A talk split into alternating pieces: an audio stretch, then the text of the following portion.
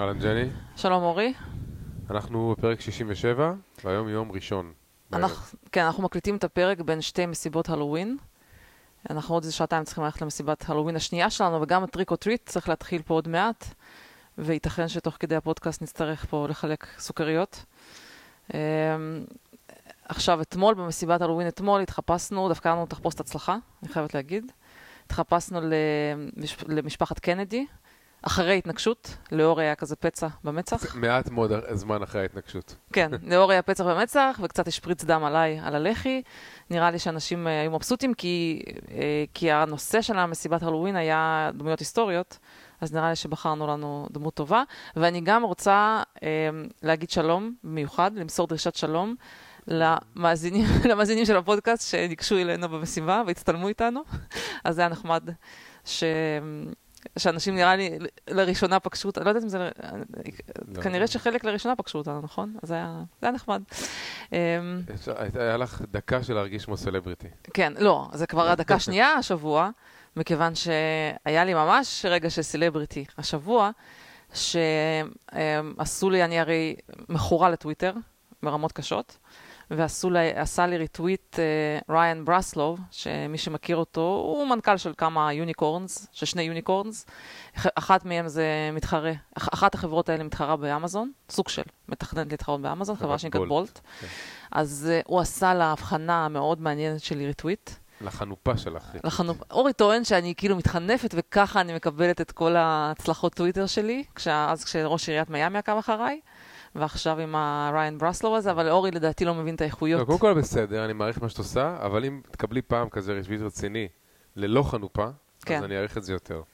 כן, אורי הוא מאוד קשה, הוא כל טוויט אני מנסה להגיד לו אם לדעתו כדאי לפרסם את זה או לא, הוא תמיד אומר לא, ואחרי זה אני מפרסמת ואני מקבלת על זה, אה, מקבלת על זה נקודות. אה, עכשיו, אני מבחינתי ה-New Year Resolution שלי זה לקבל אה, תגובה בטוויטר מאהוב נפשי, אילון מאסק, ואנחנו נראה אם שנה הבאה זה יצליח. אני מתכננת אותו מניפסט, ממש אה, לעשות מדיטציה על זה.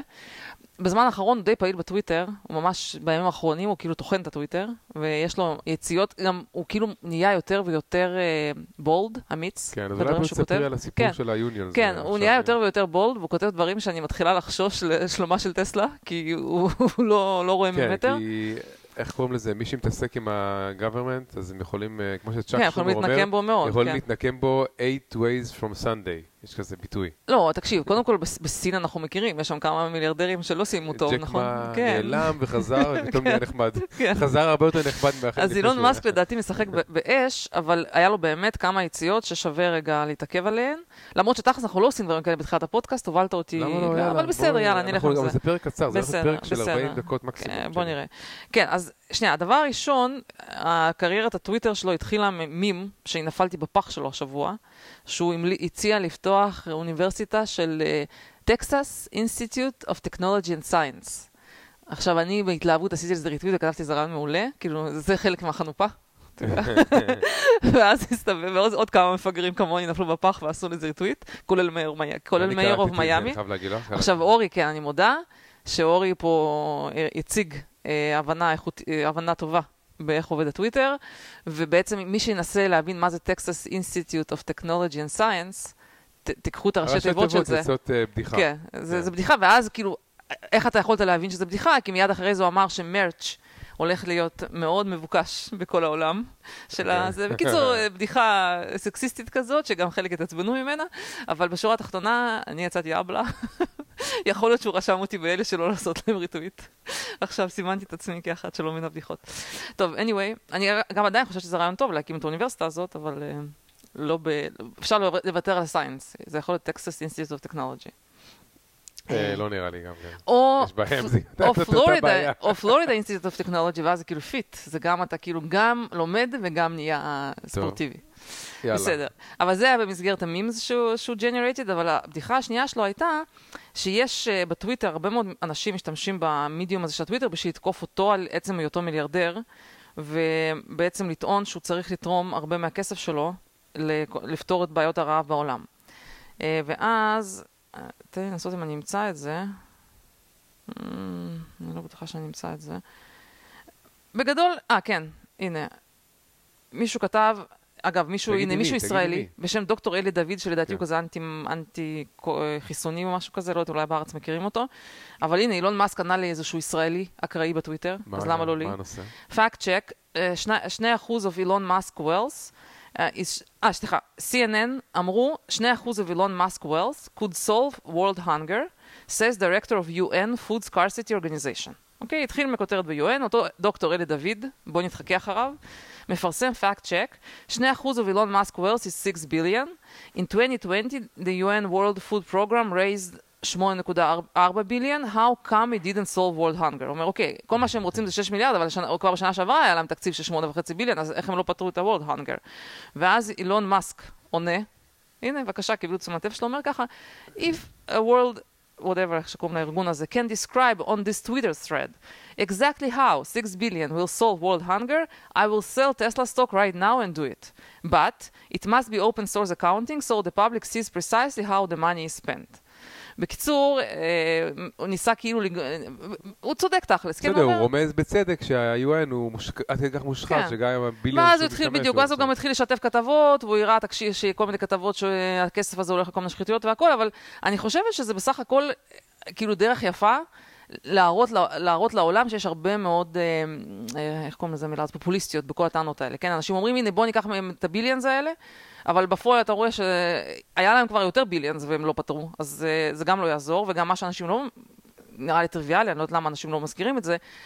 קודם כל, הכסף שלו הוא וירטואלי לחלוטין, נכון? זה לא באמת כסף אמיתי. זה סטוק של טסלה שכביכול שווה משהו, זה, אבל... אבל לך תדע כמה זה יהיה לא, שווה. הוא לא יכול למכור את כל המניות שלו, כי אז כן. המחיר ירד. לא, אבל בכל מקרה, אנחנו מדברים על כספים וירטואליים שאין כן. לו באמת, כן? ודבר שני, מה שהוא עושה בכסף הזה, הוא באמת מייצר הרבה מאוד תרומה לעולם, נכון? הוא עושה פותר climate change, מייצר jobs, מייצר דברים וכולי, ואלה, אני לא יודע מה יעשו עם זה, כן? כן. anyway, אבל הוא ממשיך, ב, ממשיך בסיפור שלו, בעצם אנשים הם, טוענים שיש בעיה עם הממשל של ביידן, עם הנושא הזה של הם, קרדיטים שנותנים לרכבים חשמליים. הרי הממשל של ביידן בא בקטע שהם רוצים להילחם ב climate change והם ייתנו, אה, יעודדו יצירה של רכבים חשמליים. עכשיו, כשמסתכלים בפרטים, ואילון מאסק כבר התלונן על זה, אה, מה שקורה זה שנותנים את זה רק לארגונים שהם יוניון, רק למפעלים שהם יוניון. ליצרני רכב אמריקאים, כן. בתנאי שיש להם unions. בדיוק. ולטסלה אין יוניון.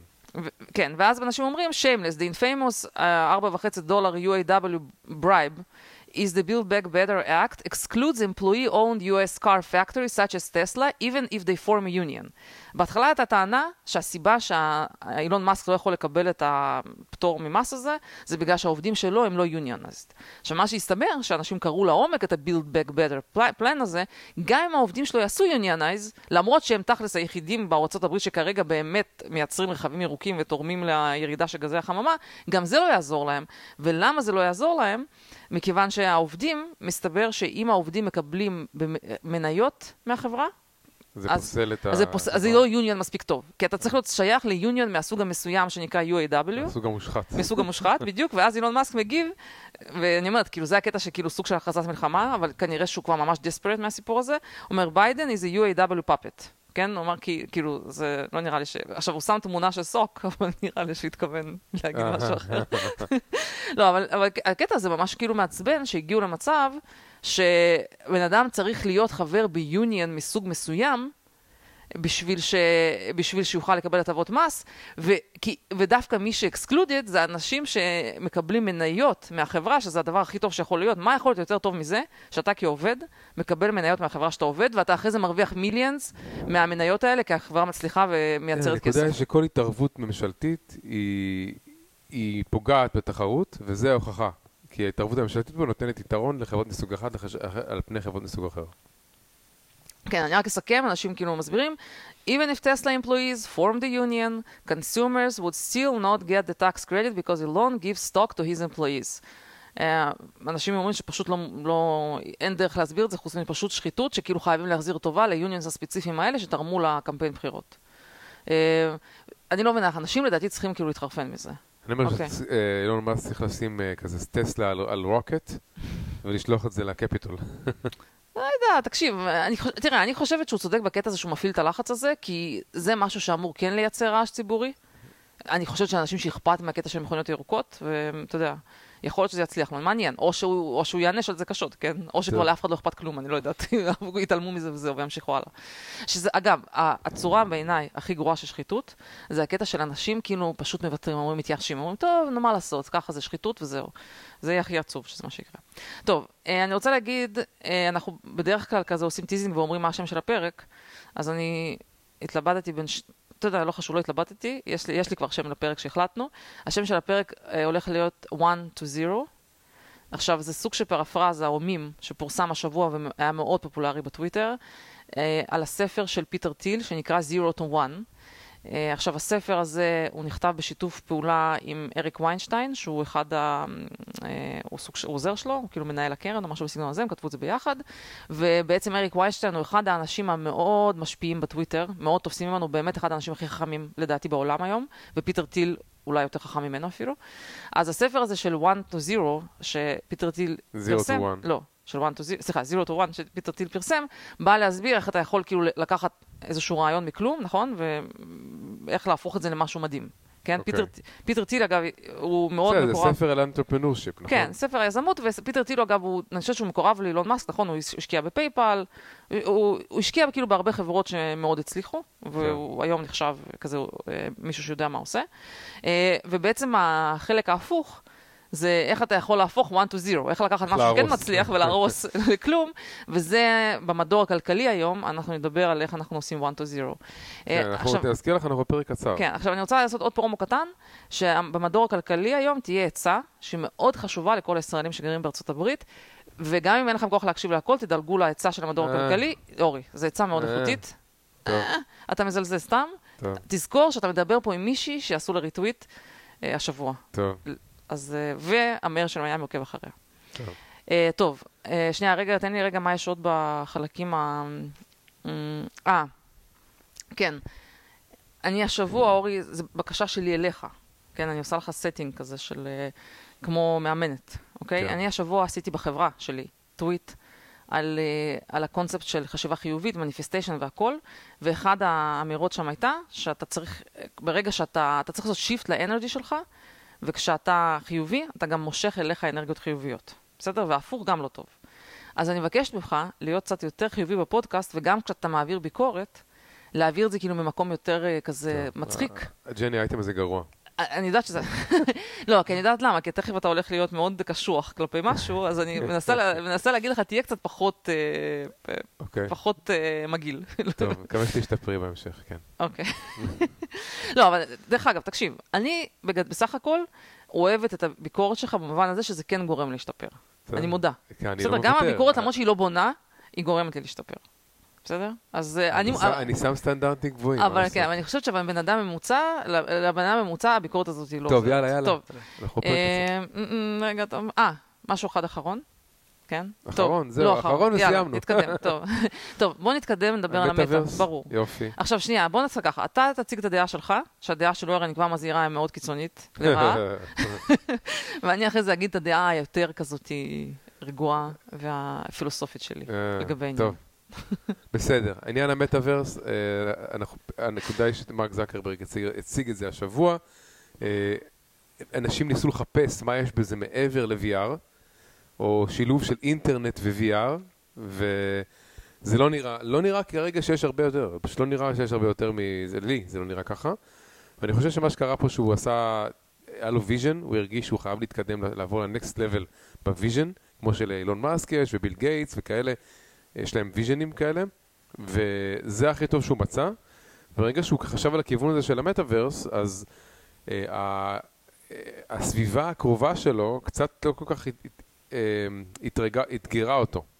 עם, האם זה באמת רעיון מספיק טוב, מספיק גדול, מספיק מעניין, מספיק רלוונטי, ואנשים שם לדעתי, הניחוש שלי, לא כל כך אה, אמרו לו, תשמע, מה בדיוק אתה רוצה שיהיה, שיהיה עם הדבר הזה? כי, כי הוא לא, זה לא ברור מה זה, לאף אחד לא ברור, זה סוג של בגדי, מבחינתי, זה סוג של בגדי המלך החדשים, והרבה מאוד אנשים גם בטוויטר, אה, מנסים, כותבים דברים בסגנון של כאילו, נראה שהם שהוא תומכים כנראה בזה. מבין משהו, לא, כן. כנראה שהוא מבין מה שאנחנו לא מבינים. כן, כן, כנראה כן. כאילו כנראה שהוא רואה את הבגדים. לא, הם כאילו, הם לא... רק טיפשים לא רואים, לא רואים לא, את הם לא המטאוורס. מצליחים להסביר למה זה טוב, אבל הם אומרים, הוא כנראה יודע מה הוא אומר, ואנחנו עוד נגלה שהוא כן. כמה, כמה צעדים לפנינו. והוא לא סתם הגיע הטר- כן, ל-115 ביליון דולר אה, כן. שווי, אם הוא לא היה כזה חכם. כן. אה, אז בסדר, אז יש כמה, כמה דברים, בנו, יש לי נקודות על הנושא של המטאוורס.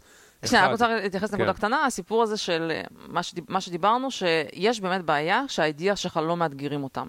אחת הסיבות שאני אוהבת את טוויטר, והרבה אנשים מאיזושהי סיבה לא אוהבים, לא מסתדרים עם הטוויטר, זה שזה מקום שבו זה כזה market place of ideas, יש לך רעיון גרוע, יקטלו אותך, יש לך רעיון טוב, אנשים יעשו לך ריטוויט, או ישתפו איתך פעולה, אנשים חכמים כמו אילון מאסק פתאום יגיבו לך, ודברים כאלה. עכשיו, זה שיש לך market place of ideas, ואנשים מרגישים בנוח לבקר אותם ולרדת עליך והכל, בסוף זה גורם לזה שהאידיאה מתחדד. ברגע שלא מאתגרים אותך, אז מה שאני אומרת, שמטא זה במובן מסוים קורה כשאתה לא בטוויטר, כן? כשכאילו כולם מסכימים איתך, העובדים שלך אומרים, כן, יופי, כנראה שאתה יודע משהו שאני לא יודע, או שסתם מסכימים איתך כי הם רגילים להסכים איתך. אה, אז יש, יש פה בעיה, ואגב, בהקשר הזה, אני חושבת שהסיפור של חופש הביטוי הוא underestimated בדיוק מהסיבה הזאת. הקטע שאנשים אומרים מה שבא להם, כולל להגיד דברים מגעילים ולא politically correct והכל, בסופו של דבר, ב marketplace of ideas, זה גורם רק ל ideas טובים לשרוד. נכון. אז טוויטר זה כמו אוסף של סכינים מחודדים, שמה שתזרוק לשם והוא לא סכין מחודד, הם יכסחו אותו ויקלפו אותו. וזה עוזר, אם אתה תתחיל להגביל את הדבר הזה, את החופש הביטוי וזה, אז יתחיל להיות שם נורא לינקדאין כזה. כן, אבל דרך אגב, בטוויטר אתה גם רואה מדי פעם, זה אגב מעניין, יש אנשים שהם לא עד הסוף מבינים את המדיום, ולא מבינים שזה לא, חייב להיות אותנטי. אם אתה טיפה מזייף וכותב משהו שהוא כאילו... כן, דיברנו ש- על האירוע של איתן לויט, שכאילו נתפס בתור לא אותנטי, כן, או זה. אבל מה, זה אנשים כן. פשוט מזהים את זה בשנייה וחצי, זה פשוט מדהים, אני לא יודעת איך זה קרה, אבל זה פשוט מדהים איך, איך, איך, זה, איך אנשים מצליחים באמת לחדד ולזקק רק את הרעיונות המעניינים או הטובים.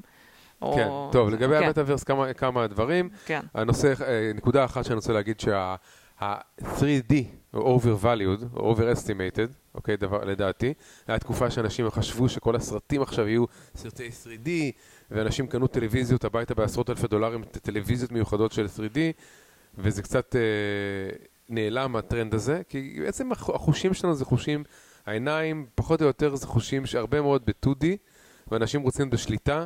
אנשים רוצים להיות עם פחות אה, חפצים על הפרצוף. במובן מסוים אפילו יש חזרה לפשטות, כן? היה תקופה שהיה כזה כל מיני ממשקים נורא מורכבים כן, והכל הזה, ויש לאט כן. לאט, יש חזרה למינימליזם, ומה שפעם היה נתפס, כאילו, היום אנשים פשוט רוצים דברים פונקציונליים. וכמה שיותר מינימום עבודה ומינימום רעש. כן, גם אם אתה, אם אתה יכול להחליק את האצבע שלך ולעשות סקרול, אז אין לך, על הטלפון, אז לעמוד באמצע החדר ולהזיז את היד בהחלקה גדולה של, לא יודע מה, חצי מטר של החלקה של יד בשביל לעשות סקרול, זה לא, לא הגיוני, זה ממשק לא הגיוני, ו, וזה מגניב בדמואים של מרק, אבל זה לא משהו שאנשים רוצים להשתמש בו. אה, דבר שני, זה הנושא של קישוט הבית, אוקיי? כל הסיפור של הנה המטאוורס שלי, בניתי פה איזה בית, שמתי פה דברים שאני אוהב, אה, הפעלתי מוזיקה שאני אוהב, מי שרוצה יכול לבוא לבקר אותי. מה זה מזכיר לנו? את מייספייס, אוקיי?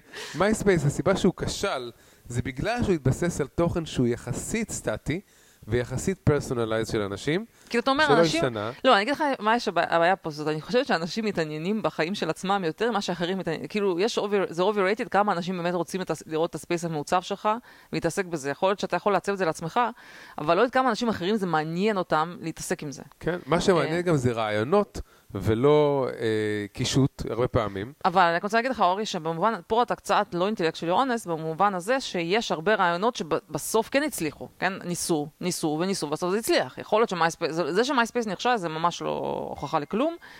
אה, אני מסכימה איתך שזה, יש פה הימור גדול ש, שמרק בתפיסה שלו עושה, כן? לאור זה שהקונספטים האלה נכשלו בעבר והטרנד הוא הפוך, אנשים רוצים לפשט. כן, עוד אספקט אחד של הביקורת שלי על מטא, אה, זה הנושא שבעצם מרק, הוא רואה את עצמו בתור החיים שלו, כדוגמה, למה שאנשים רוצים. הבן אדם הזה לא יצא מהבית, היה שנה בהוואי, עבד מהבית, הוא לא יכול ללכת לברים וליהנות, כאילו, ולהיפגש עם אנשים. אני לא בטוחה שהוא לא יכול, אבל ברור שהוא דמות שלו פחות, אה, הוא לא חווה את המציאות כמו כן, שבן אדם ממוצע חווה. בדיוק, הוא חווה את המציאות בצורה שונה, אה, אולי הוא נהנה מהגלשן הזה שלו עם הדגל.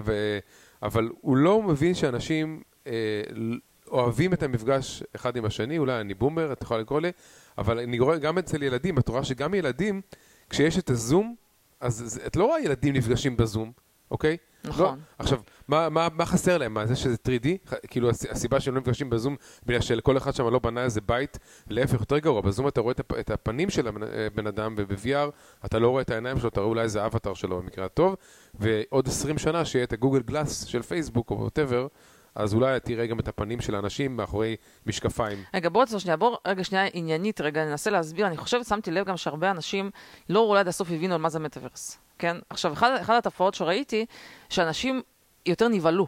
הם ראו איזה משהו אמרו- ואמרו, רגע, אני לא באמת רוצה את זה, כן? כאילו, יש איזה קטע כזה שאנשים אומרים, מה, עכשיו אני אתקשר עם אנשים דרך כל מיני עולמות וירטואליים?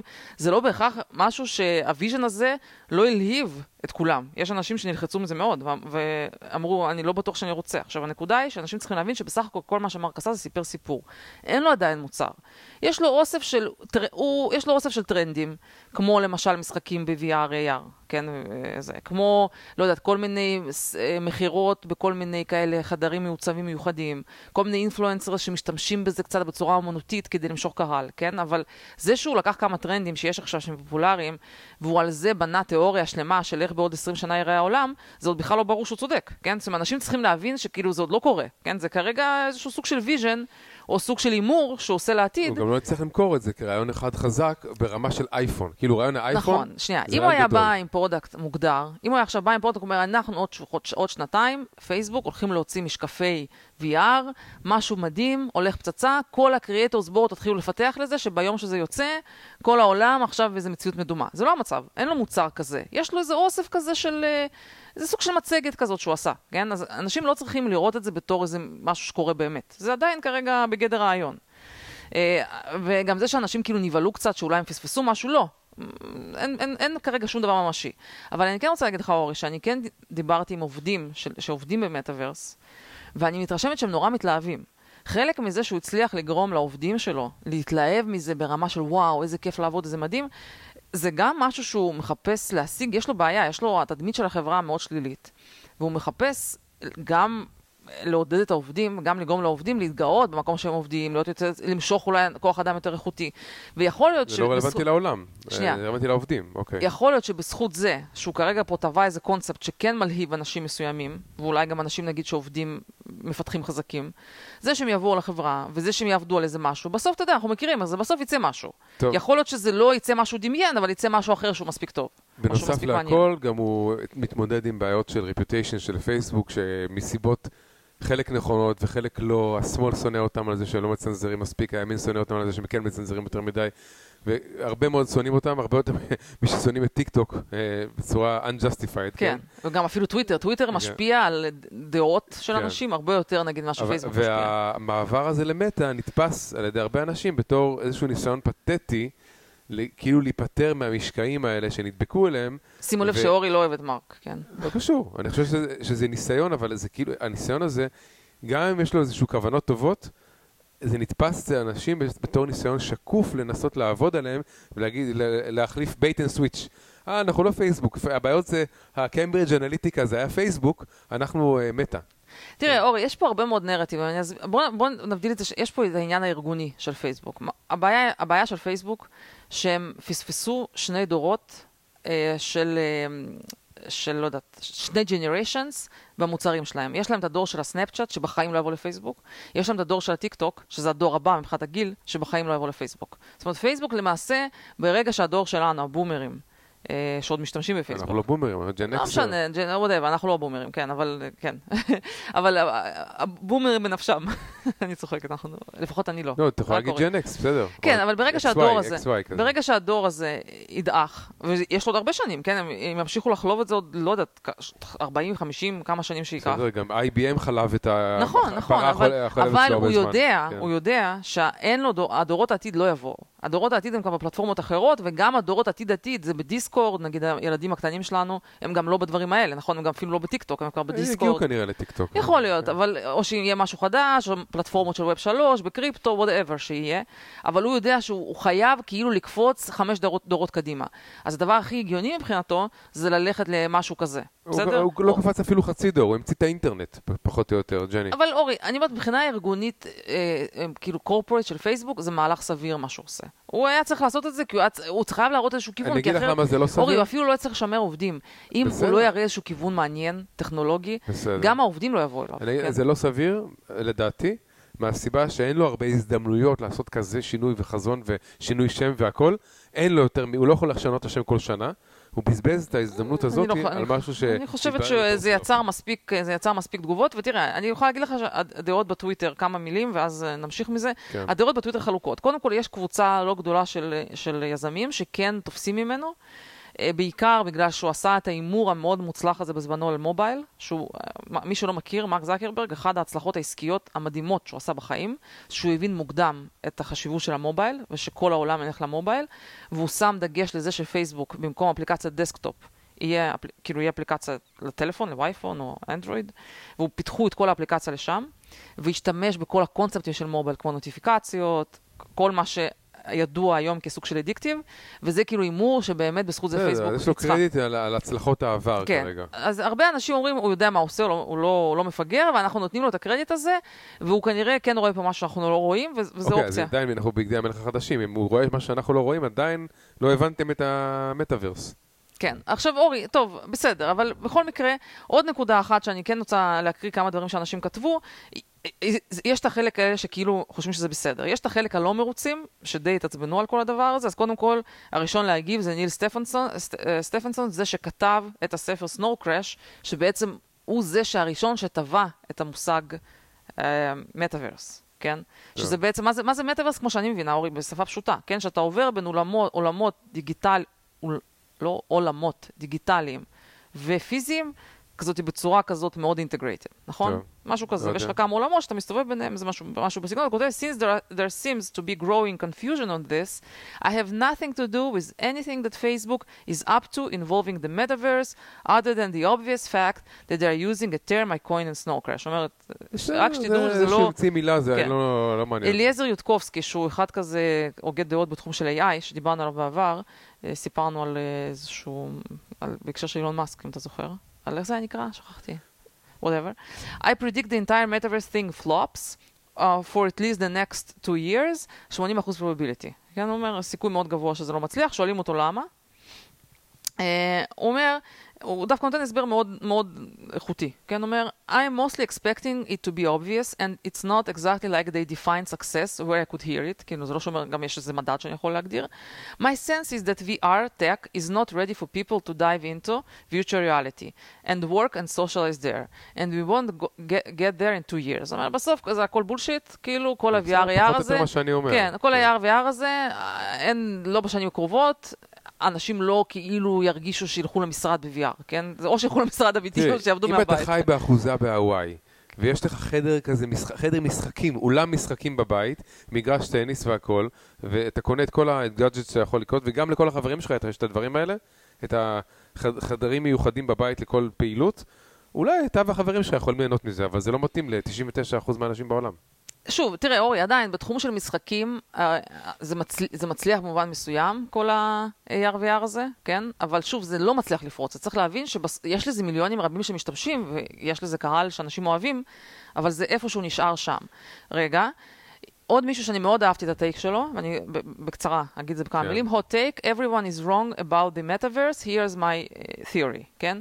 Uh, אז הוא אומר, most people think that metaverse is a virtual place, uh, אבל בפועל אומר, it's not a place, it's a moment in time. עכשיו הוא נותן כדוגמה את הקטע של, you know, in, in artificial intelligence, there is an idea of the singularity. תסביר מה זה singularity?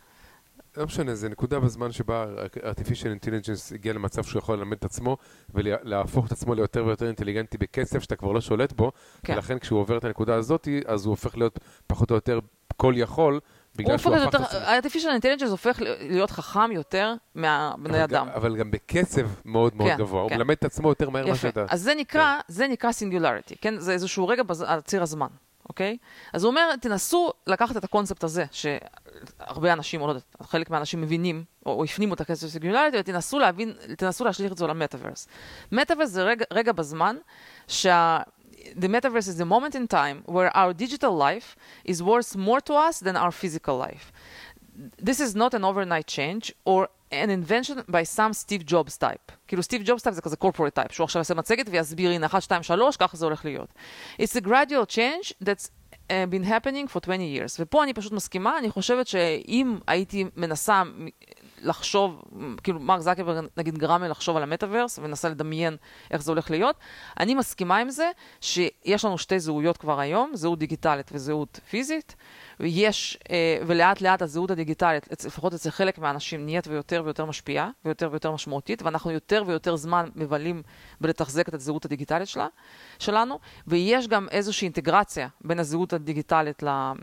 אה, לפיזית, למשל כשאני שמה סטוריז... אבל זה תהליך ארוך. נכון, זה תהליך, ארוך. כשאני שמה סטוריז באינסטגרם, יש איזה חיבור בין הזהות הדיגיטלית לפיזית שלי, טוב, כן? בסדר. אבל, אבל מפה ללהגיד שאנחנו עכשיו נתחיל לטייל בין עולמות וזה, זה לדעתי אולי זה יקרה. בחמישים שנה הקרובות, אבל כן. זה לא רלוונטי לנקודה שבה אה, הוא מכריז על זה כרגע. בדיוק, החדשות הטובות, שאנחנו, אין מטאוורס כרגע, ואף אחד לא לדאוג שהוא פספס, שהוא פספס אם משהו. לא הבנתם מה זה, אתם- אתם בסדר. אתם בסדר. אתם לא מטומטמים. כן. אז אין את זה. אם יקרה, זה, גם, אגב, כתבתי את זה מישהי בתגובה, כשיקרה, אם יקרה, וכאילו אם בכלל יקרה, זה יהיה מאוד הדרגתי ולאט לאט, וזה יתאים את עצמו. אבל כן יש פה מסקנה אחת חשובה, שכן אתה צריכה לגרום לאנשים לחשוב, שבאמת יש חשיבות לזהות הדיגיטלית שלכם, וכן יש טעם להשקיע בפודקאסטים, בזהות טוויטר שלך, טוב. באינסטגרם וכולי. כאילו, יש קטע, אורי, שאני כן. אומרת לך, שאנשים כן צריכים לשים לב, לתחז- טוב. לבנות לעצמם זהות נדלג על כל דיגיטלית. הבדיחות אה, מטא, כן. אה, אבל רק בדיחה אחת שאהבתי בטוויטר, מישהי בשם דורה החוקרת, כתבה, אשתו של זובי פייסבוק. כן, אה, קצת אה, דבר, דבר ה mainstream media, ה mainstream media אמר את דברו לגבי המטאוורס, ואני אסכם את זה בטוויט אחד של דרק תומפסון.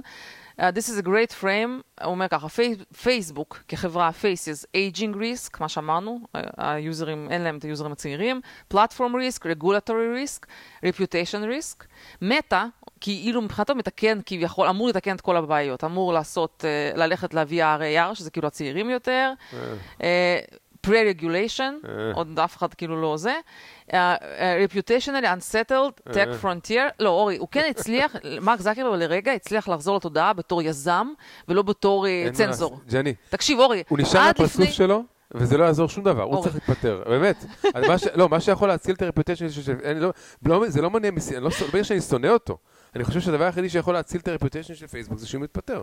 אגב, הבן אדם הזה שאתה רוצה, אה, דיוויד מרקוס, שאתה רוצה שיחליף אותו, נכון שאתה חושב שאני אה, יחסית בעדו? התחזית שלי שהוא יחליף אותו. כן, אם אני עכשיו אמצא את הטוויט הזה, היום הוא עשה דווקא טוויט מעניין. רגע אחד, אה, אני דווקא, אני רוצה להגיד את הטוויט הזה, שנייה. הוא- איכשהו, אני כל הזמן מסכימה איתו. יש לי בעיה עם הדייוויד מרקוס הזה שאני מאבדת מסכימה טוויטים. איתו. לא, אני פשוט...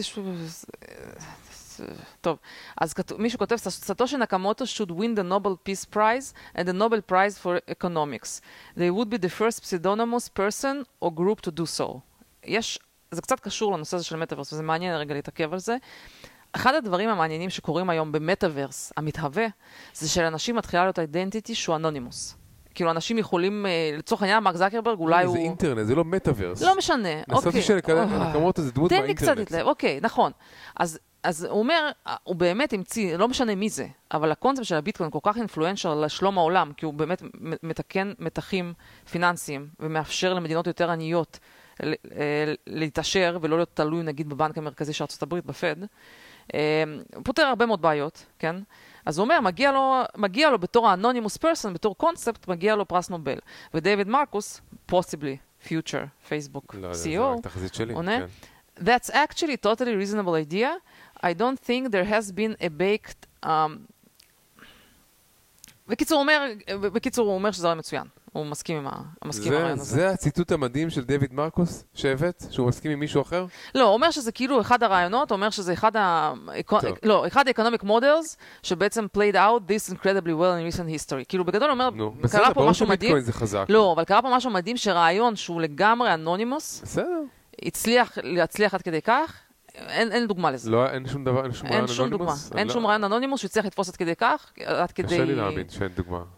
הוא, זה מה שהוא העלה, זה, זה ה insight המעניין, סליחה, שאני קצת חירבתי לו את ה insight. טוב, טוב. יאללה, מה עוד יש לך? אה, כן? מה יש לנו עוד להגיד? דיברנו על... אה, אוקיי, אז נעבור למודל הכלכלי נראה לי. אה, לא, סליחה, אני רוצה להגיד עוד מילה אחת, כאילו על מטאוורס, אבל זה לא באמת על מטאוורס.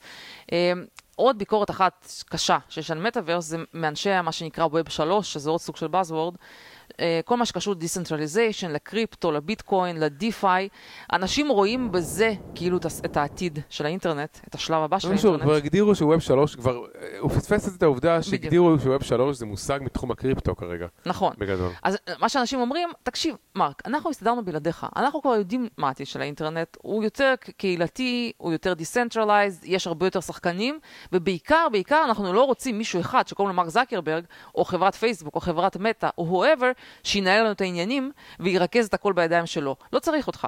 זה מה שבעיקר מעצבן את האנשים, שהוא בעצם לא התחבר לחזון הזה. הוא, הוא, לא אגיד שהוא לא התחבר, הוא כן אמר, אנחנו כאילו נשתף פעולה עם כל, אבל אתה יודע, זה, אנחנו מכירים את השיתוף פעולה של פייסבוק, נשתף פעולה עד שאתה תשתף פעולה איתנו. אז אנשים לא אהבו שהוא כאילו מנסה עכשיו פתאום לתפוס טרמפ כן. על, על קונספטים שכבר התפתחו בלעדיו. קריפטו התפתח בלעדיו בצורה אנונימית, כן? Uh, במובן מסוים, אתה יודע, להיות אנונימי היום זה עדיף מאשר להיות מרק זקרברג. אז זו עוד נקודה חשובה שאולי... יש סיבה ש... טוב, uh, יאללה, ג'ני. טוב, אני רוצה רגע להסביר uh, זה שעשה לי ריטוויט. מה הוא כתב, מה כתבתי לו, לא, לא, לא מעניין להגיד מה בריין ברסלוב. זה חשוב, אני לא... לא, מה שאני התלהבתי שהריין ברסלוב הזה, שהוא המנכ"ל של החברה, uh, הוא, הוא, בניגוד למרק זקרברג, הביא את, את עשרת התחזיות והתובנות שלו לעתיד של העולם. ואני חושבת שעם כל הכבוד למרק זקרברג, שחשב הרבה שנה, הרבה אה, זמן, נגיד שנה לפחות, על הרעיון הזה של המטאוורס, ואחרי זה הלך ו... אה, שנייה, ואחרי זה הלך ועשה מצגת אה, כזאת, סוג של קורפורט, בשביל לשכנע שהקשקוש הזה, או לא הקשקוש הזה עובד, יש פה בן אדם אחד... מוח עד זמן עד שמוציא את הטוויט? כן. נו, אז תמציא את הטוויט. יש בן אדם אחד שסיכם עשר more mega trends that are about to change our future. אוקיי, אל תקריא את כל העשר, בבקשה. לא אקריא את כל העשר, אבל הנקודה היא כזאת. אתה במקום לעשות כל הברדק הזה, מרק זקרברג יכול היה לסקם בעשרה טוויטים אה, מה הוא רוצה להגיד. וזה היה יותר, לדעתי יותר מועיל. אני לא רואה את הקשר בין זה לבין... אז בוא נגיד מה כן. ריין ברסלוב אמר. הוא אומר ככה, אחד טריוויאלי, education, gone Gone are the days of placement exams and useless memorization. Soon we'll realize that real world skills taught by real world experts matter more. We will enable our kids to pursue their passions. וכאילו, בעצם הרעיון הוא שכאילו נגמר הסיפור הזה. הוא אומר ש-education זה לא מה שהיה פעם. הלאה, נקודה, מה הדבר הבא? אורי, אתה מלחיץ, לא אתה הורס את הפודקאסט בהלחצה הזאת, כי אחרי זה אי אפשר לסבול. אבל אני רוצה שיהיה פרק קצר היום, אני לא... אבל בסוף זה, אתה יודע, זה, יש לי עכשיו טוויט בשבילך, שעשיתי לו ריטוויט השבוע, ששורטקאט can turn into a detour. ואת עושה את זה עכשיו. לא, אז אתה... במקום לקצר, את מעריכה ומדברת על הטוויט הזה. לא, אני רוצה לדבר על הטוויט הזה, ואני עכשיו מורידה את הווליום, כי זה... טוב, יאללה, יאללה. נו, זה אוקיי, לא הגיוני. תקשיבי, אני לא אפריע לך, אני לא אפריע לך, אבל תזכרי, תתנהגי כאילו שאני מפריע לך. כן, אז אני רוצה להגיד בקטע של education, אני, אני חושבת שזה שינוי שכבר קורה, אני יכולה לראות על, כאילו נגיד על הבן שלנו, שהוא הרבה אומר את הדברים האלה. כאילו, לדעתי זה הצליח להשפיע על אנשים, שהקטע הזה של credentials מתחיל להיות פחות חשוב מהסקילס שלך, מהפרויקטים שעשית, כל מיני דברים כאלה, כאילו זה טריוויאלי, אבל... אה, זה עכשיו דבר הבא משהו מעניין על venture capital. venture capital will, will be so good at funding, at funding disruption that it will disrupt itself. Raising from public, from the public means raising from your customers. It can lead to higher valuation and more flexible control provisions, and the company builds an army of supporters. כאילו מה שהוא בעצם אומר, הוא מתאר טרנד חדש, שבמקום לגייס כסף ממשקיעים, אתה כאילו משתמש ב, אה, בלקוחות שלך בתור ה... אה, בתור כאילו ה-founders, בתור התומכים של, ה, אה, של הסטארט-אפ שלך. עכשיו זה למשל, אורי, זה בדיוק מראה למה מרק כבר אין לו את היתרון. מי שעכשיו יש לו רעיון טוב, הוא לא צריך את פייסבוק ולא צריך את כל הבלאגן שלהם בשביל לפתח איזה פלטפורמה. יש לאנשים מלא אופציות היום אה, לפתח איזה סטארט-אפ או לפתח איזה חברה. תמו הימים שכל הקורפוריישנס האלה, שחייבים אותם בשביל לעשות משהו גדול. לדעתי. זה חלק מהסיפור הזה ש- שמרק מוצא את עצמו לא רלוונטי, והוא כנראה ימצא את עצמו לא רלוונטי. Um, דבר הבא שהוא אומר, הוא מדבר קצת על קטע פוליטי, פוליטי, division. Our country is divided, and we all know, now see how useless that is. זה מה, מה כרגע, נו, אני מצטער שאני מפריע לך, אבל אני לא רוצה עכשיו את, להקריא את כל העשרה טוויטים האלה. טוב, אז אני אקריא רק עוד שניים שהם לדעתי חשובים. מהר. אבל אורי, אבל צריך גם אבל לדבר לא, על אבל זה. זה לא, זה לא מתאים, לא באנו לפה להקריא טוויטים של אנשים, נו. אבל זה טוויט שאני הגבתי לו, שקיבלו על זה, קיבלתי איזה טוויט. טוב. תקשיב, אני רוצה להגיד שני דברים. אחד הדבר שמדבר על אינפלואנס, וזו נקודה חשובה. Influence will be more transient as the competition arises. Anyone, anywhere, anytime can get millions of followers. The old guards of influence must keep up with the times, otherwise other will be there to take their place. In the new world, influence is for all. עכשיו, לדעתי זו נקודה מאוד מאוד חשובה. בקטע של, תשים לב עכשיו, יש כל מיני זמרים ושחקנים שכבר אף אחד לא שם על מה שהם אומרים, לאף אחד לא אכפת, מצד שני מישהו יכול לעשות איזה טוויט, להפוך לוויראלי, מיליון איש פתאום עוקבים אחריו, או כל מיני אנשים טוב, בטיקטוק. אוקיי, אוקיי. אורי, נו, אבל זה לא אי אפשר ככה, אני זה נורא. מצטער, אבל אני לא- אני לא יכול לשבת ולהקשיב לזה. זה לא... אני-? אני אמשיך, אתה יודע מה, עכשיו, רק בשביל, אתה רוצה להרוס את הפודקאסט, אני אמשיך, אבל לעצבן אוקיי, נמשיך? לריב, כן, כן. אני רוצה לעצבן את המאזינים. בעיקר רוצה לעצבן מאזין אחד שכרגע מאזין.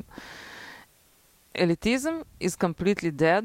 The new elite are one with the people. חשבתי שאני מייצג יותר מ-1% מהמאזינים שלנו. אילון מאסק and ג'ק, הוא בכוונה רוצה לעצבן, כאילו, תבינו שאורי, יש לו אופי כזה נוראי, פשוט בלתי נסבל. אליטיזם, אני, חוזרת להקריא את זה מחדש, תמשיך לעצבן. אליטיזם is completely dead, the new elite are one with the people, Elon Musk and Jack set the standard, leaders can no longer stay behind closed doors or behind the professional communication ranks, uh, ranks they must speak their mind. אחת הסיבות שגם ג'ק וגם אילון מאסק, אני חושבת שהם כל, מצליחים להיות trendsetters, בניגוד נגיד למרק זקרברג, שהם כל הזמן בתקשורת עם ה audience. הם כל הזמן מדברים, מרגישים, צוחקים עליהם, מחזירים להם, שונאים אותם, אוהבים אותם, אבל יש להם אינטראקציה עם הקהל. וזה הופך להיות. הם באמת הופכים להיות influencers, וזה כאילו האליטה החדשה, זה אנשים שמצליחים to influence, לא אנשים שכאילו, אני מנכ"ל של קורפוריישן. אתה יכול להיות מנכ"ל... זה, יש גם את ה- את האליטות הנסתרות, כמו ג'ורג' סורוס, שהוא לא צריך שום אינטראקציה עם אנשים, אבל הוא משפיע הרבה מאוד. אני לא יודעת אם בפיוטר זה הוא יצליח להשפיע, יכול להיות שהיום הוא משפיע, הוא מדבר על הפיוטר. אני חושבת שבפיוטר ישפיעו האנשים שהם יותר אותנטיים, ופחות אנשים שהם, אה, יש להם כאילו credentials, שעל הנייר הם כאילו שווים משהו, אבל בפועל הם לא מצליחים לתקשר עם אוקיי, הקהל, כן? אוקיי, אפשר להתקדם? כן, אפשר להתקדם. תודה. אפשר להתקדם ל... טוב, היה לי עוד כמה דברים מעניינים, אבל אי אפשר לסבול אותם. אמ, קשה. קשה איתך. אמ, טוב, אז במדור הכלכלי, כמה דברים שאני רוצה להגיד. ראיתי פוסט מעניין. באיזשהו כזה דף פייסבוק, במפתיע, על, אה, על, שער, על, על מצב של שער הדולר בארץ, ש, כאילו שקל דולר. ובעצם הפנו את תשומת לב שהשקל כל הזמן מתחזק, במצב שנראה, כשאנחנו בדקנו את זה אתמול, זה היה 3.18, נכון? משהו כזה? 17. משהו כזה? כן. בעצם עד לנקודה שהם מתחילים להרגיש שאולי בנק ישראל החליט שהוא הולך להפסיד במלחמה הזאת, והוא מפסיק לנסות אה, לשלוט מלאכותית בשער דולר שקל, כי זה כזה סוג של מדיניות שלא תמיד הייתה, זה לקנות, נכון, הם היו קונים... הם היו צוברים רזרבות דולרים בדיוק. בשביל לעזור ליצואנים וההייטק בדיוק, בארץ, בדיוק. כדי שמקבלים... וגם בשביל כנראה לא לזעזע את השוק מדי, הם כאילו רצו אבל שזה אני יהיה... אגיד לך, זה כן. קשור לאינפלציה. כי- ברור. מדינות שנהגו לייצר לעצמם רזרבות דולרים, עכשיו חושבות פעמיים. ברור, זה סימן של, אה, של הבעיות, שמתאב... בעיות ההולכות ומתאבות בדולר, במובן הזה שאנשים מתחילים להרגיש שהוא מאבד בערכו עד כדי כך שמתחילים לוותר על לשמור על הערך שלו, אפילו במחיר שהם הולכים לשלם, אבל כנראה שזה לא יכול להיות אינסוף, הם לא יכולים עד אינסוף להתחרות בדבר הזה. זה דבר ראשון. דבר שני, הגיע הזמן שאולי ישראל תחשוב על כן לשים קצת ביטקוין על ה balance sheet שלה, כן? כאילו ביטקוין, או שיחשבו על עוד דברים שהם לא דולר. בשביל טיפה אה, לצמצם את התלות. אבל הנקודה היותר מעניינת פה, איפה העצה הכלכלית שלי, זה לכל הישראלים שגרים פה בעמק הסיליקון ושוקלים לעשות retirement בארץ. אם פעם התפיסה הייתה כזאת שאני, אוקיי, אני אגור פה איזה 20-30 שנה, אני אעשה כמה מיליונים, להכפיל את זה בארבע או בשלוש וחצי, ואני אחזור, אני אקנה לעצמי דירה, הכל יהיה מצוין, היום תחשבו פעמיים, יכול להיות מצב הפוך, שאתם לא תצליחו, תמכרו פה בית בעמק הסיליקון, ויהיה לכם קשה לקנות דירה בארץ בתמורה, בגלל ההפרשי שער דולר האלה, כן? ולכן אני חושבת שאם הייתה נטייה במשך שנים, זה דווקא למכור את הדירות בארץ וללכת לקנות נכסים פה, אני לא אומרת כאילו תתחילו עכשיו להעביר, תעשו השקעות מסיביות בארץ, אבל במובן של נכס אחד, הייתי מחזיקה נכס בארץ, בגלל שיכול להיות שעוד 20-30 שנה תגלו שזה ממש הרעיון טוב להשאיר את הנכס, וגם השכירות שפתאום מגיעה מהנכס הזה, בגלל ההפרשים של שער דולר, פתאום יכולה להיות נורא משתלמת, כן? טוב, אז זו העצה הכלכלית שלי, לשים לב לנקודה הזאת. טוב, כי, בסדר. אתה יודע, אני נתקלתי במקרים שאנשים נגיד עזבו את הארץ לכמה שנים וחזרו וקיבלו שוק מהמחירים של הדירות. כאילו, לא, לא רק ישראלים מקבלים שוק מהמחירים של גם פה הדירות. המחירים עלו, זה אותו דבר. נכון, אבל המשחק, השער הוא מאוד קריטי כן. במשחקים האלה. ובארץ עכשיו מדברים הרבה מאוד גם על אינפלציה בארץ, בעיקר בגלל שהרבה מאוד מהדברים מיובאים, וכל ה-supply chain העולמי מאוד משפיע על הארץ גם כן. אה, אם כבר דיברנו על הארץ, ג'ני, אני רוצה לדבר פה על ביבי. כן, אבל רציתי, יש לי אוקיי. מדור כלכלי. יש לך עוד המדור כלכליים? כן, בוודאי. כן. אה, משהו קטן, שיש טענות שסין מתכננת לעשות unban לביטקוין, שדווקא זה נקודות אה, לטובתם, מכיוון שהם לא מפגרים ברמה כאילו, להתבח, אה, אתה יודע, להתחפר בהחלטה שלהם. אם מרגישים שהם עשו טעות, אחרי שהם רואים שלביטקוין לא קרה כלום אחרי הבן, אז יכול להיות שהם יעשו unban, ושוב, זה רק אומר שזה יכול רק להתחזק מפה. ועוד הסיפור הזה של מ-1 ל-0, למה זה קשור כל השם של הפרק, from, zero to, from 1 to 0, אה, אנחנו בעצם מדברים על, התבט... מה על שנקרא הצעה, מ- ממך אליי. כן. לא, זהו, זה כל הקטע, שמ... שלכולם יש משהו ל... שלאף אחד לא יהיה כלום. אנחנו מדברים בעצם על רעיון גרוע ששרת האוצר האמריקאית, ולא יודעת, הצוות של הממשל, העלו, זה בעצם למסות unre... מה שאנחנו קוראים לו unrealized gains של אנשים מאוד עשירים. מה שקוראים לו מס מיליארדרים, אנחנו דיברנו על זה בפרק הקודם. מה שקוראים לו מס מיליארדרים, שאתה בעצם נגיד אילון מאסק ועוד איזה, אני חושבת שמה שמדובר כמו משהו כמו 100 איש, משהו כזה, נכון? אה, לקחת... אבל אה, הרעיון הזה ירד כבר. ש... נכון, כן. אבל יש פה, תן לי כמה דקות. אוקיי. תן... אורי, אי אפשר להזכיר ולא להסביר מה רוצים. להגיד. זה כן, לא... גם דיברנו על זה שבוע שעבר. לא, זה לא נכון. אוקיי. עכשיו, הרעיון הזה, כמובן, הוא לחלוטין לא הגיוני כלכלית, של לעשות אה, מיסוי על, רעי... על משהו, על רווח שלא קיים, על משהו על הנייר, כי בדרך כלל מניה גם משקפת כאילו ערך עתידי, היא לא בהכרח משקפת את כמה שזה שווה עכשיו, כן, את העתיד. כמובן, רעיון מפגר לגמרי, שיגרום לזה ש... לפגיעה משמעותית בכלכלה, לא יודעת, מניות יקרסו, כל מיני דברים כאלה, וגם בהכרח יש את הנושא הזה של חוסר הבנה, שהביליונרס האלה, הם עם הכסף מייצרים משהו פרודוקטיבי. משקיעים את זה בביזנסים, מייצרים, הממשלה בדרך כלל עושה משהו לא פרודוקטיבי, כן? כאילו, הם גם ייקחו מהחלקים הפרודוקטיביים ויזרקו את זה לשטויות, אז זה דרך להרוס את הכלכלה. זה מ-1 ל-0, זה דרך להרוס את הכלכלה. עכשיו, היה טענה, שאתה עכשיו ניסית לרמוז אותה, טוב, הם ירדו מהרעיון, ואז הייתה טענה להגיד, בגלל שהם כל כך היו, כאילו, הייתה תגובה כל כך שלילית לזה, מכל, מכולם, אז הם בעצם באו ואמרו, טוב, זה בסך הכל היה סתם, זה לא באמת היה אמיתי. המטרה של הרעיון היה, זה- היה לייצר לחץ, אה, לגרום להעביר את הרעיונות הגרועים האחרים שיש להם. כאילו אמרו, אוקיי, אתם לא רוצים להעלות מיסים כאלה, אז בואו זה נעשה... הבלופים של משא ומתן. כן, זה היה, כן. עכשיו, למה אני טוען שלדעתי זה שקר? אני מצטערת. מכיוון שכשאתה שרת אוצר אמריקאית, בן אדם מקצועי, לשעבר, נכון, היא הייתה, מה היא הייתה? נגידת בנק, נכון? נגידת... יושב ראש פדרל, הפד. יושב ראש הפד. יש לך איזשהו אינטגריטי מקצועי. אתה לא מעלה רעיונות מפגרים אה, בשביל, אה, בשביל כאילו למשא ומתן. זה פשוט לא הגיוני. אה, אה, יכול להיות שהממשלה יכולה להיות רעיון מפגר, אבל מי שהתבטא על זה זה שרת האוצר, זה מישהו שבאמת יש לה איזשהו אינטגריטי בסיסי, ואני אומרת לך, לצערי, ואני שאלתי את השאלה הזאת בפרק הק- הקודם, ואני עונה עכשיו בפרק הזה, האם הם bullshitting, או האם באמת יש להם רעיונות מפגרים? אה, אני חושב שיש להם רעיונות מפגרים, זאת האמת. הדבר הזה ששרת האוצר הרשתה לעצמה עם פנ- פנים רציניות ללכת לדבר על המס הזה, פרסמו אחרי איזשהו, פרסמו איזשהו נייר בברקלי של פרופסור משהו שהסביר איך המס ייגבה ומכמה אנשים וזה, אני מצטערת. אני חושב שיש להם איזושהי חשיבה, אבל האלמנט של ה-social justice בחשיבה שלהם הוא כל כך חזק שהוא מתגבר על ההיגיון בהרבה דברים. וזה אחד מהדברים שאמרו, אנחנו רוצים social justice ב- במחיר של אה, להציע משהו מפגר. כאילו, אבל או, אין לי בעיה, אבל אני אומרת לך, אני יכולה להבין אם זה מגיע מאיזשהו אקטיביסט בממשל, לא יודעת מה, אבל ששרת האוצר, מבחינתי זה מה זה דגל אדום?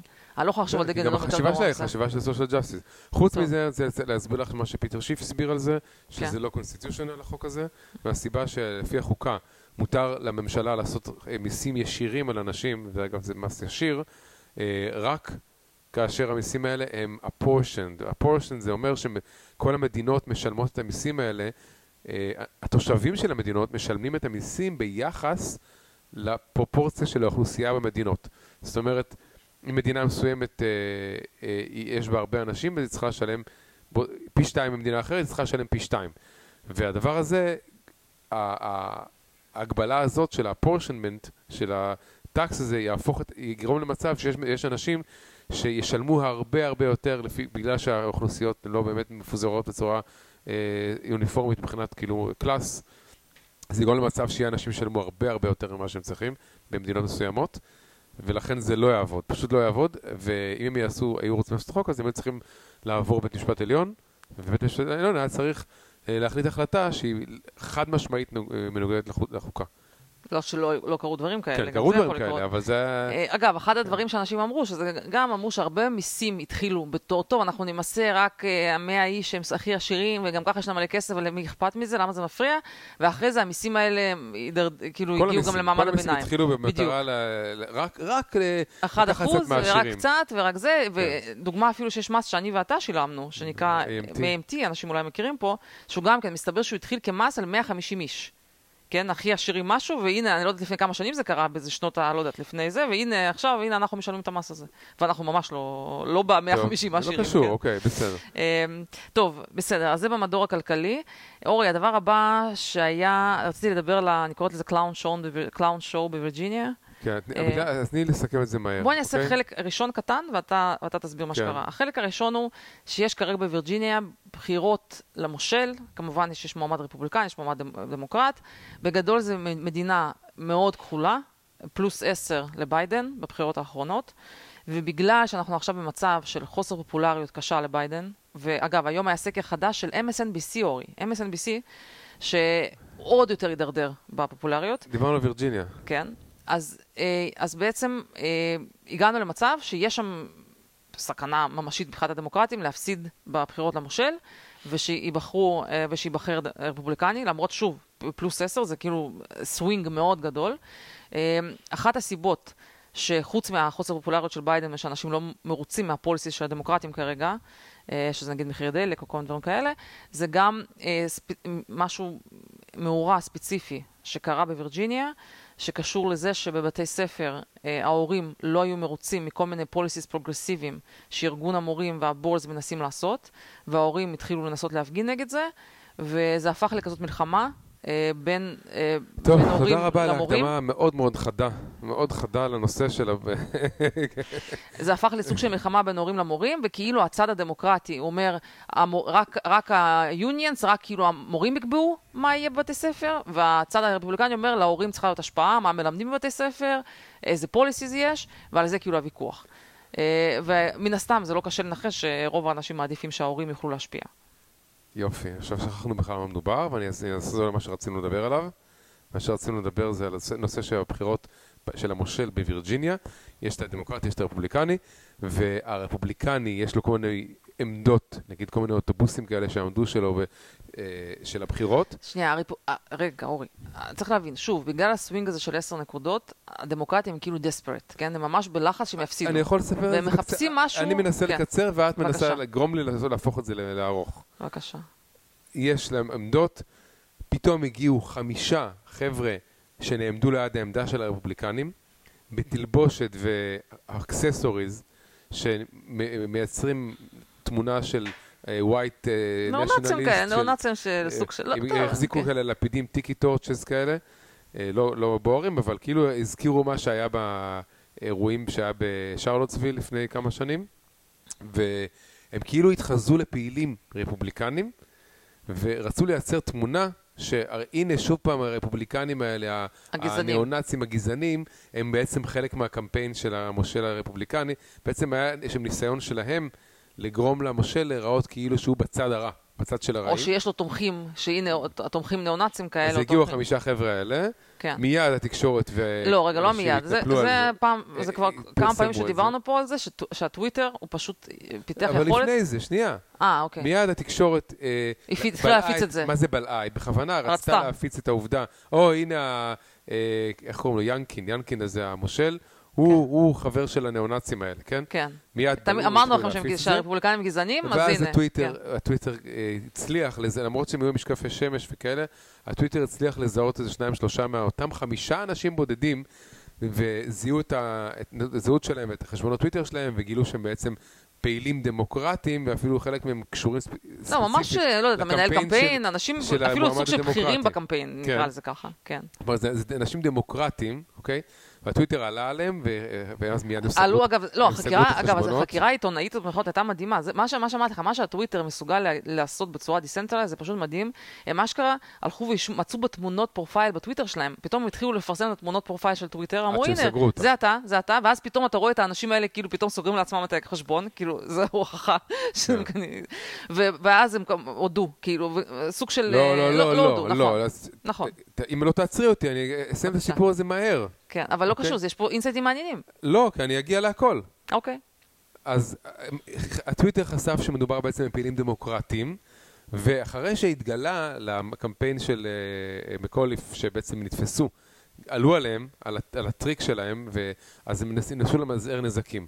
איך אתה ממזער נזקים אם אתה רוצה ש...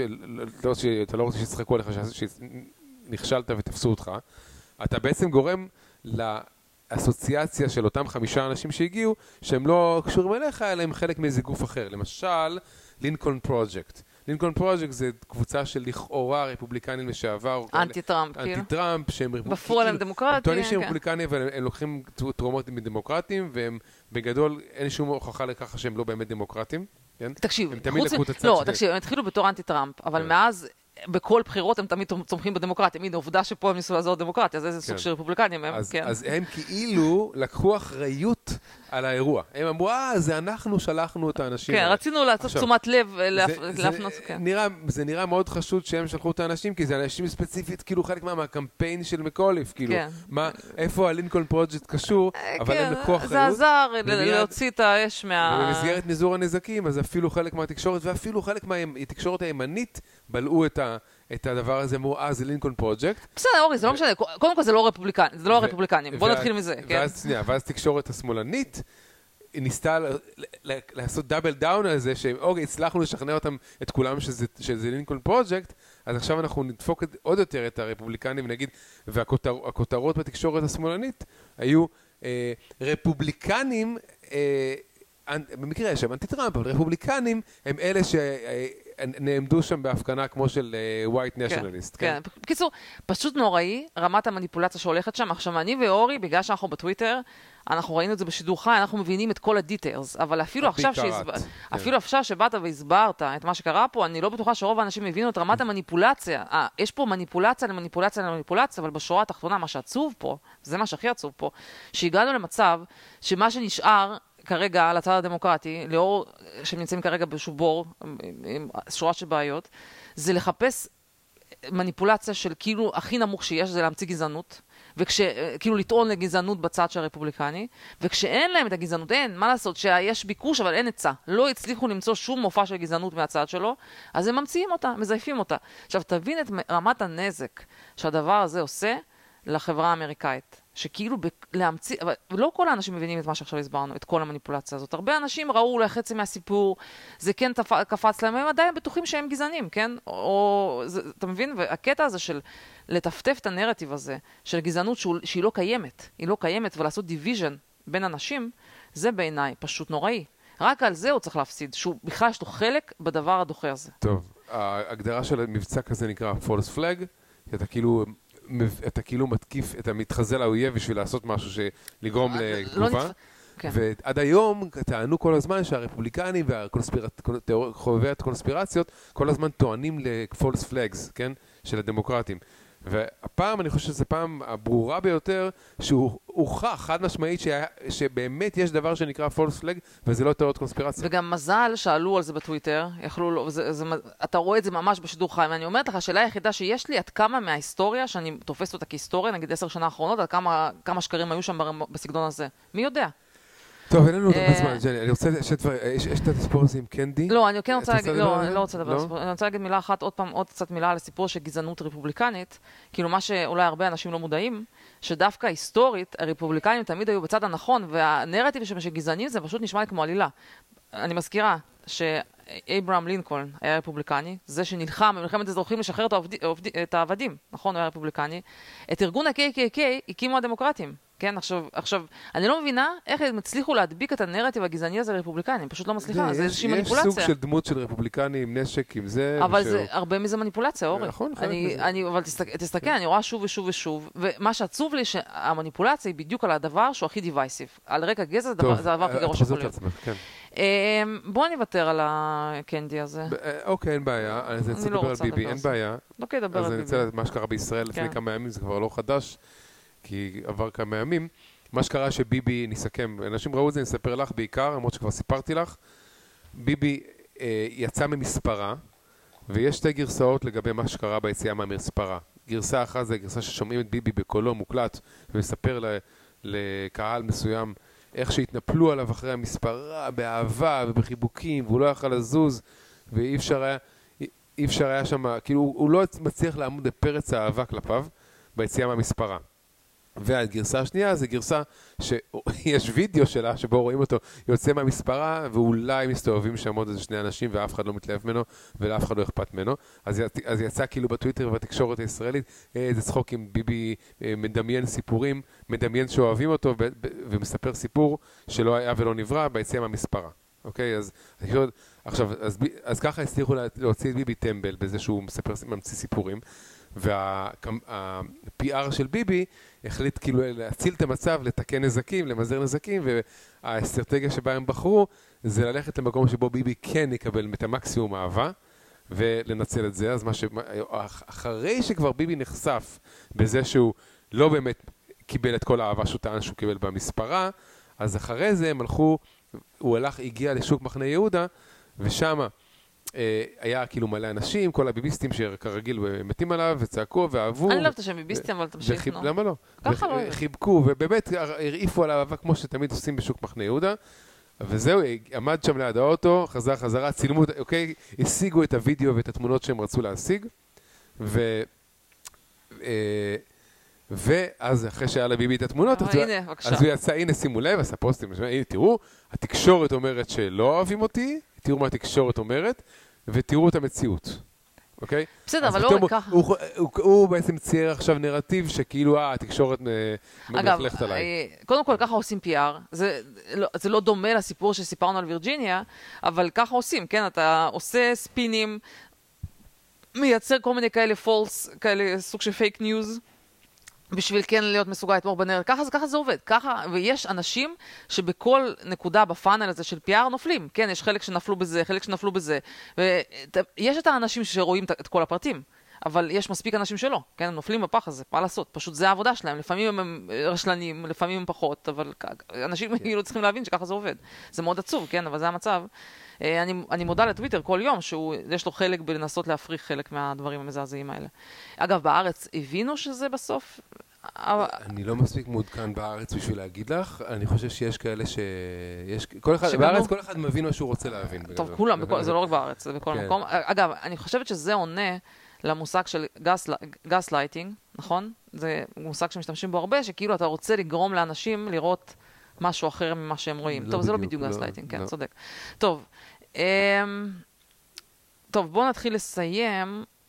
אה, אני כן רוצה להגיד איזשהו סוג של סיפור קצת שקשור לחיסונים, אבל לא מתכוון להיכנס לנושא החיסונים. חוץ מזה שראיתי, אגב, שמודרנה, עכשיו זה מפתיע, מודרנה הודיעו שהם אה, לא ימשיכו עם האישור לילדים, בגלל- כי הם רוצים לבדוק... אה, לא, רוצים לבדוק יותר. לא כן, רוצים לבדוק יותר.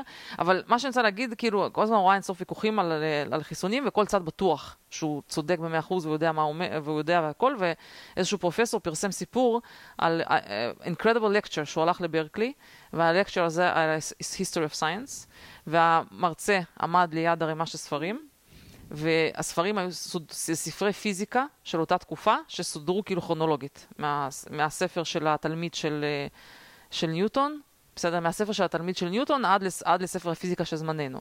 והמסר שלו היה להראות שכל, בכל דור הגיע ספר פיזיקה חדש שתיקן את הדור שלפניו וגילה דברים חדשים, ואין מה לעשות, כאילו גם את הספר, גם את ספר המדע של ימינו יבוא, יבואו ויתקנו ויספרו אותו מחדש והכל. כאילו אף אחד לא יכול להיות בטוח בשום דבר שהוא בסדר, בטוח המסר בו. שלו היה שהמדע זה תהליך ואתה לא יכול בשום נקודה להגיד, להחליט כן. שאתה מצנזר מה שהמדע, אתה לוקח צד מסוים, כי תמיד הצד הזה מתברר כן, כלא בדיוק. נכון. אה, כאילו, הוא אומר, זה, זה כאילו ככה, זה טבעה של היסטוריה, ככה זה היה, וזה שהוא הראה את כל הדורות ואת כל הספרים, אם אתם לא מאמינים שהפאטרן הזה ימשיך, אז הבעיה כנראה איתכם, כן? שאנחנו לא סיימנו, לא גילינו את, את, את כל מה שיש.